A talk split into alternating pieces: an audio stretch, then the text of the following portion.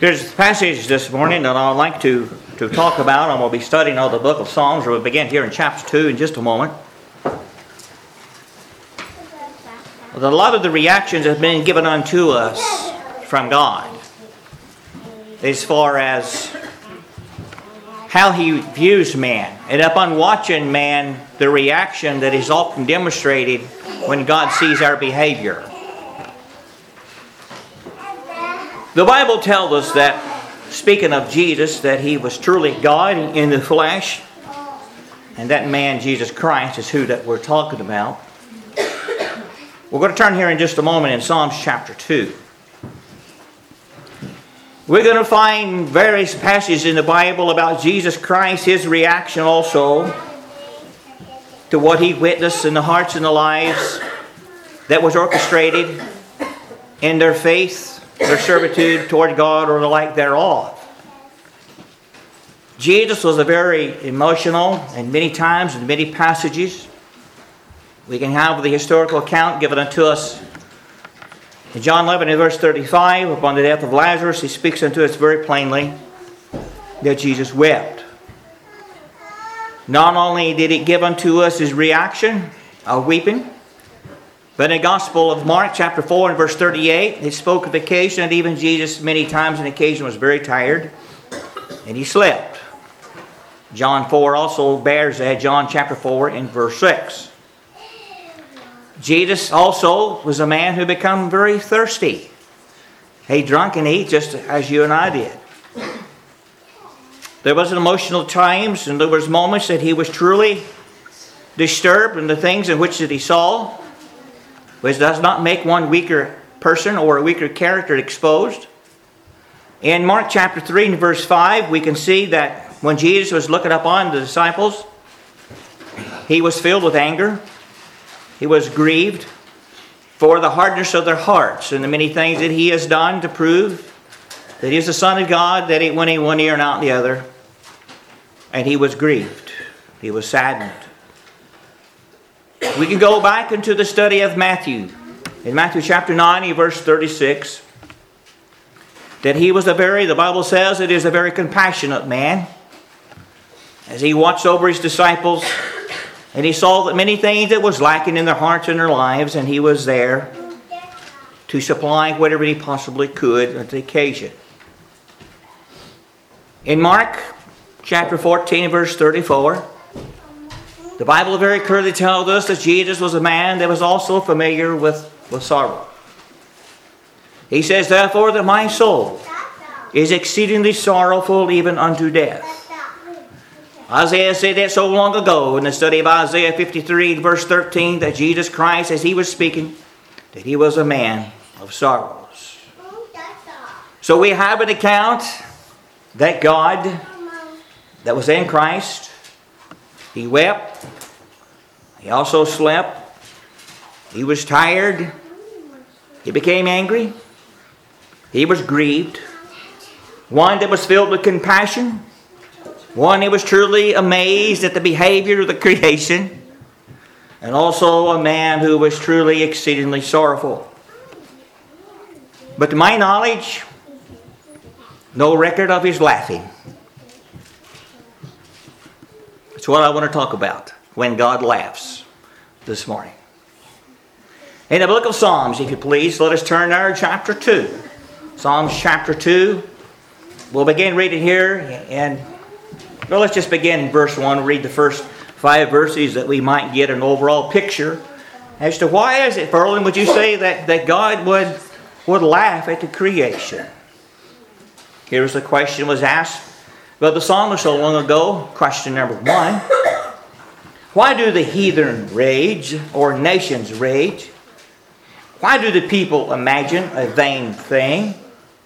The kings of the earth set themselves and the rulers take counsel together against the Lord and against his anointed, saying, Let us break these bands asunder and cast away their cords from us. He that sitteth in the heavens shall laugh, the Lord shall have them in derision. Then shall he speak unto them in his wrath and vex them in his sore displeasure.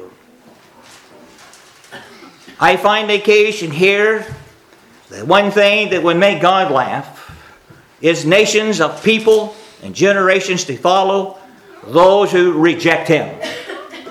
He says again, the question, why do the nations rage or the heathen rage? Why do the people therefore imagine a vain thing? The kings of the earth therefore set themselves, and the rulers they take counsel together against the Lord and also against the anointed, saying, Let us therefore break these bands asunder. Question God would say, Why do you laugh at me? The things that I have done and proven to you that I am the God of heaven, the giver, the keeper, the provider, the protector, have provided a way unto you and have included you in my eternal purpose with mankind, and yet you have cut asunder, you have disregarded me, you have rejected me, the kings and the rulers, and all of those who appoint those who serve God and make fun of them. All of the communist nations who deny the existence of God. We talk about the Red China and we talk about Russia. And that is sad. What about the U.S.? We claim, and as those nations are very atheistic to say the least, what about the U.S.? You know, we, we, we pride ourselves here in the U.S., especially in this region. We're known particularly by the media, although we're under the object of ridicule and scrutiny at all times, that we are the quote Bible Belt. That we are a, a group of people who therefore sincerely believe in the existence of God and give our very best in serving God.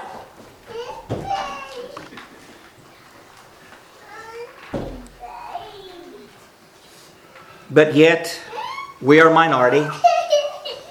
Many times we, we are hammered and we are defeated when it comes to enforcing the laws of the lands. We do our best in trying to elect the officials who govern and have the rule over us, who have no regard for the laws and the moral standards and ethics that God has given unto us. We're laughed at. And various studies or debates, or whatever it may be, that we are the object of ridicule. I do believe, according to the history as we have, the beginning, the beginning of the time, a few times in which that God would laugh is when the world was destroyed by water in the days of Noah. You remember the, Noah as he was the object of ridicule in the, in the, in the many years in constructing the ark? And in his preaching unto the people to repent because you're going to be destroyed the laugh, the ridicule that was given unto why what a flood, what are you talking about? God is going to destroy you. That was in his plan of preaching. And when those doors were closed and the rain started to come from heaven, the earth opened up and the fountains opened up and the waters come up. There was no one laughing then but God. In the years is the time that the people is given a choice and the time of to repent to change, rather than do the things that God has asked them to do, repeatedly, as we have given here in Psalms account in chapter 2, verses 2 and closing out on verse 5. People scorned at the commandments of God. When Jesus rose from the dead, as it was prophesied and foretold, all of this certain events that was going to happen concerning this Messiah, he truly come into play as part of the eternal purpose of God. They mocked, they ridiculed, especially when it comes to the subject of the resurrection. When Jesus rose from the dead, God laughed at those people who just did not obey and the people who did not believe those who mocked him, those who made fun of him, those who crucified our Lord and Savior upon the cross, those who was cast in lots, those who spit upon him, those who put the crown of thorns upon his head, and the soldier who pierced his side with the sword. God then laughed at the resurrection of Christ. There is another passage given unto us. If you would turn there very quickly in the study of Psalms, I would look at that very quickly. In Psalms chapter 17, beginning in verse 12. Again, this is the prayer that proceeded from the mouth of David. He says, verse 12, like as a lion that is greedy of his prey, as it is as it were young a lion lurking into the secret places, arise, O Lord, and disappoint him. Cast him down, deliver my soul from the wicked, which is thy sword. The wicked, he says in this, that the wicked plots against the just and gnashes up on him with the teeth. And I do believe this is a time and occasion the Lord shall laugh at him, for he sees that his day therefore is coming. That is the prayer of David. Very quickly, we can turn still in the book of Psalms, we can turn into chapter 52. A very weighty and mighty passage to say the least. One of the many reasons in which that God will laugh at the creation. We who are very boastful, those who think that we have the world with a tail and we can swing it at our command, that we can do whatever that we so desire without ever answering to God. Beginning verse 1, Psalms 52. Why is it then that thou boastest in thyself in mischief, O mighty man? The goodness of God endureth continually. Thy tongue deviseth mischief like a sharp razor, working deceitfully. Thou lovest evil more than good, and lying rather than to speak righteousness. Thou lovest all devouring words, O thou deceitful tongue. God shall likewise destroy thee forever. He shall take thee away, and pluck thee out of thy dwelling place, and root thee out of the land of the living. The righteous also shall see and fear him, and shall laugh at him. Lo is the man that made not God in his strength, but trusted in the abundance of his riches, and strengthen himself in his wickedness. The boastful, the boastful, the proud, the mighty, who trusted in his own things, his own substance, and who strengthened himself because of the wickedness of the things that he has done and rather enjoys that situation in the setting that he's in. Those who are boastful, those who are mighty, and those who willfully have a great enjoyment in those things that are evil. And we can speak of various things as far as the tolerance of evil religion, the right to abort these young children that are in the bellies of the mother, the gay pride movement that we have here in the United States. And we always talk about our rights, that we have a right to do this and we have a right to do that, even though that it is evil. We see no evil. We see no contrast in that based upon the teachings of God He has given unto us. And He says, those of you who are boastful and mighty, who think that you're so strong and mighty that you don't have to answer anybody, He says, lo again, verse 7, Lo is this man that made not God his strength, but therefore trusted in the abundance of his own riches and trusted himself in his own strength and his own wickedness. We'll see. When we have individuals of moral ethics who stands up trying to rule a country and they go against the things that is taught and go against the things that is practices today, in regards to the rights of the individuals who goes against the principles of God, we'll see who has the last laugh. We will see. We will see who has the last laugh. This is one of the things that Paul, one of many things that Paul gave unto young Timothy, 2 Timothy 3, beginning verse 1. That Timothy, as a young evangelist, as he soon to go out into the world, He'll be confronted with many adversaries. He'll be confronted with many kings and rulers. He'll be confronted and approached even within.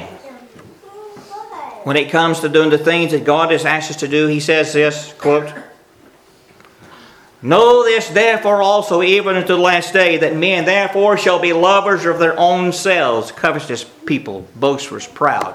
And the list goes on and on and on and on.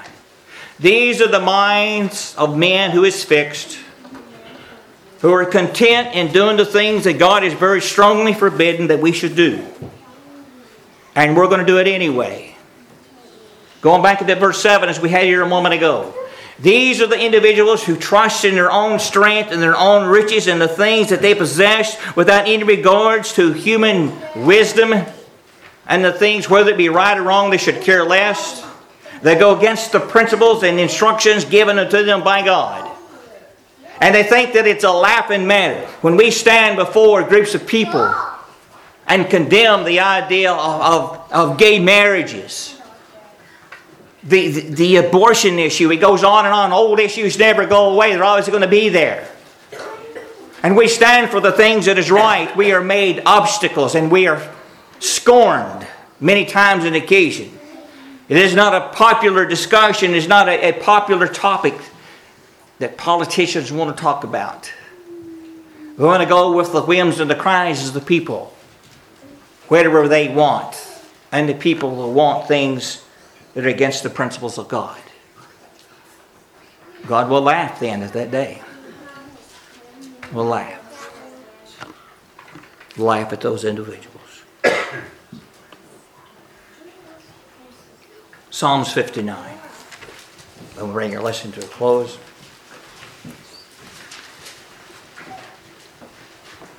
in Psalm 59. It speaks about the enemies of righteousness. David speaks that in those first nine verses of as he himself and his nation, the people, strive to strive after the will of God to do the best he possibly can.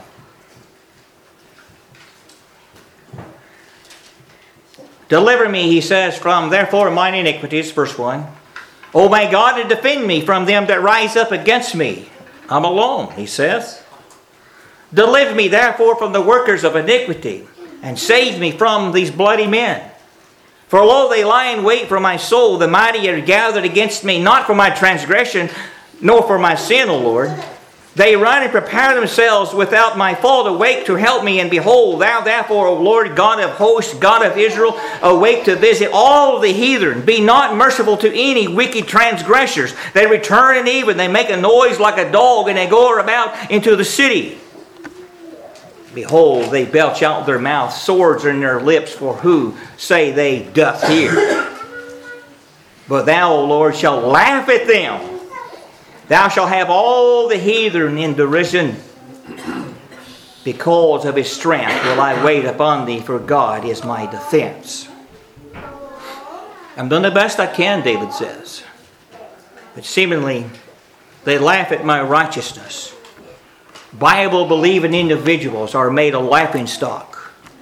And we can even see that on the TVs if it's anything good to watch.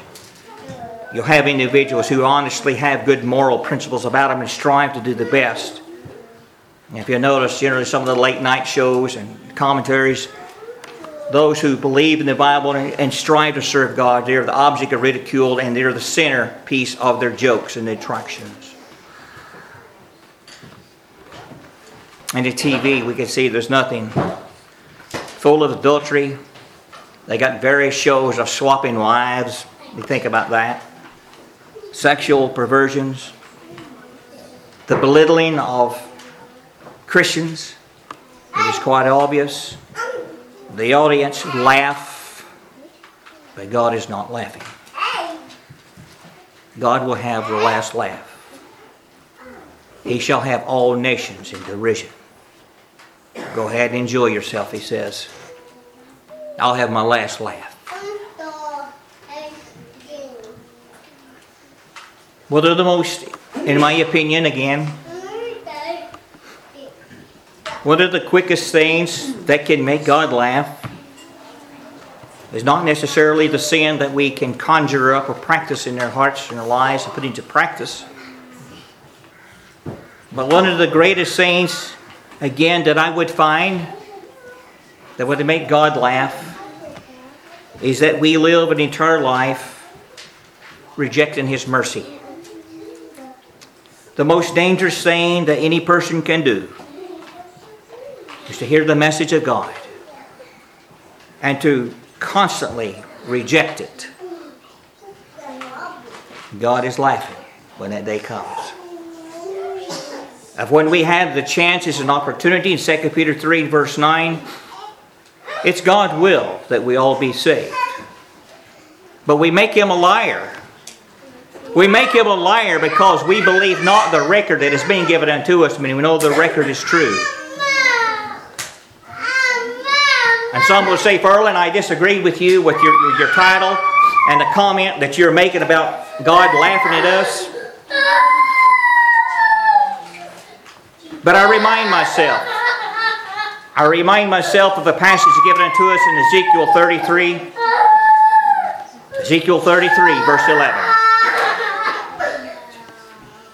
God says, As I live, as I live, I have no pleasure in the death of the wicked, but that the wicked shall turn from his way and live.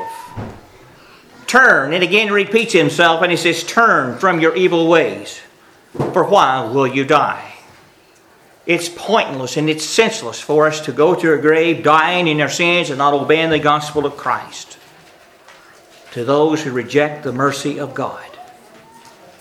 God has done all that He's going to do to mankind. He's already provided a way whereas that we may be saved. And we may scorn at it. We may laugh at it. And we may reject it. But God will have the last laugh. God gave heaven's best, His Son. And one thought that I'd leave with you the loss of one soul is not a laughing matter. Let me say that again. The loss of one soul is not a laughing matter. He has paved the way. He has given to us a way whereas that man can be saved by hearing. We've talked about that very briefly this morning, Romans 10 and verse 17. To believe Remember, Jesus said so long ago in the Gospel of John 8 and verse 24, He says, Nay, lest you believe that I am He, you shall die in your sins. Why die in your sins? That, that, that's pointless. That, that's silly. I have showed you. You must be willing to repent. To see that your life is not in concordance and, and the pattern that is laid down we now understand God's eternal purpose for us. Why don't we do that? Why don't we accept that? And to throw it away is no laughing matter. God says, I will laugh at those who reject me. And to be willing to confess Christ before man, before God, that you believe with all of your heart that Jesus Christ is the Son of God. And to be immersed in watery grave of baptism for the remission of your sins. Oh, that's silly. You people talk about baptism so much. As silly as it may sound, as it may seem to you. It is this preaching and the foolishness of the preaching of the cross of Christ. It is that that Paul says, that very thing that is silly to you, is that thing that will save us. Those who reject it, God will laugh at in the great and final day. Think about that together as we stand and as we sing.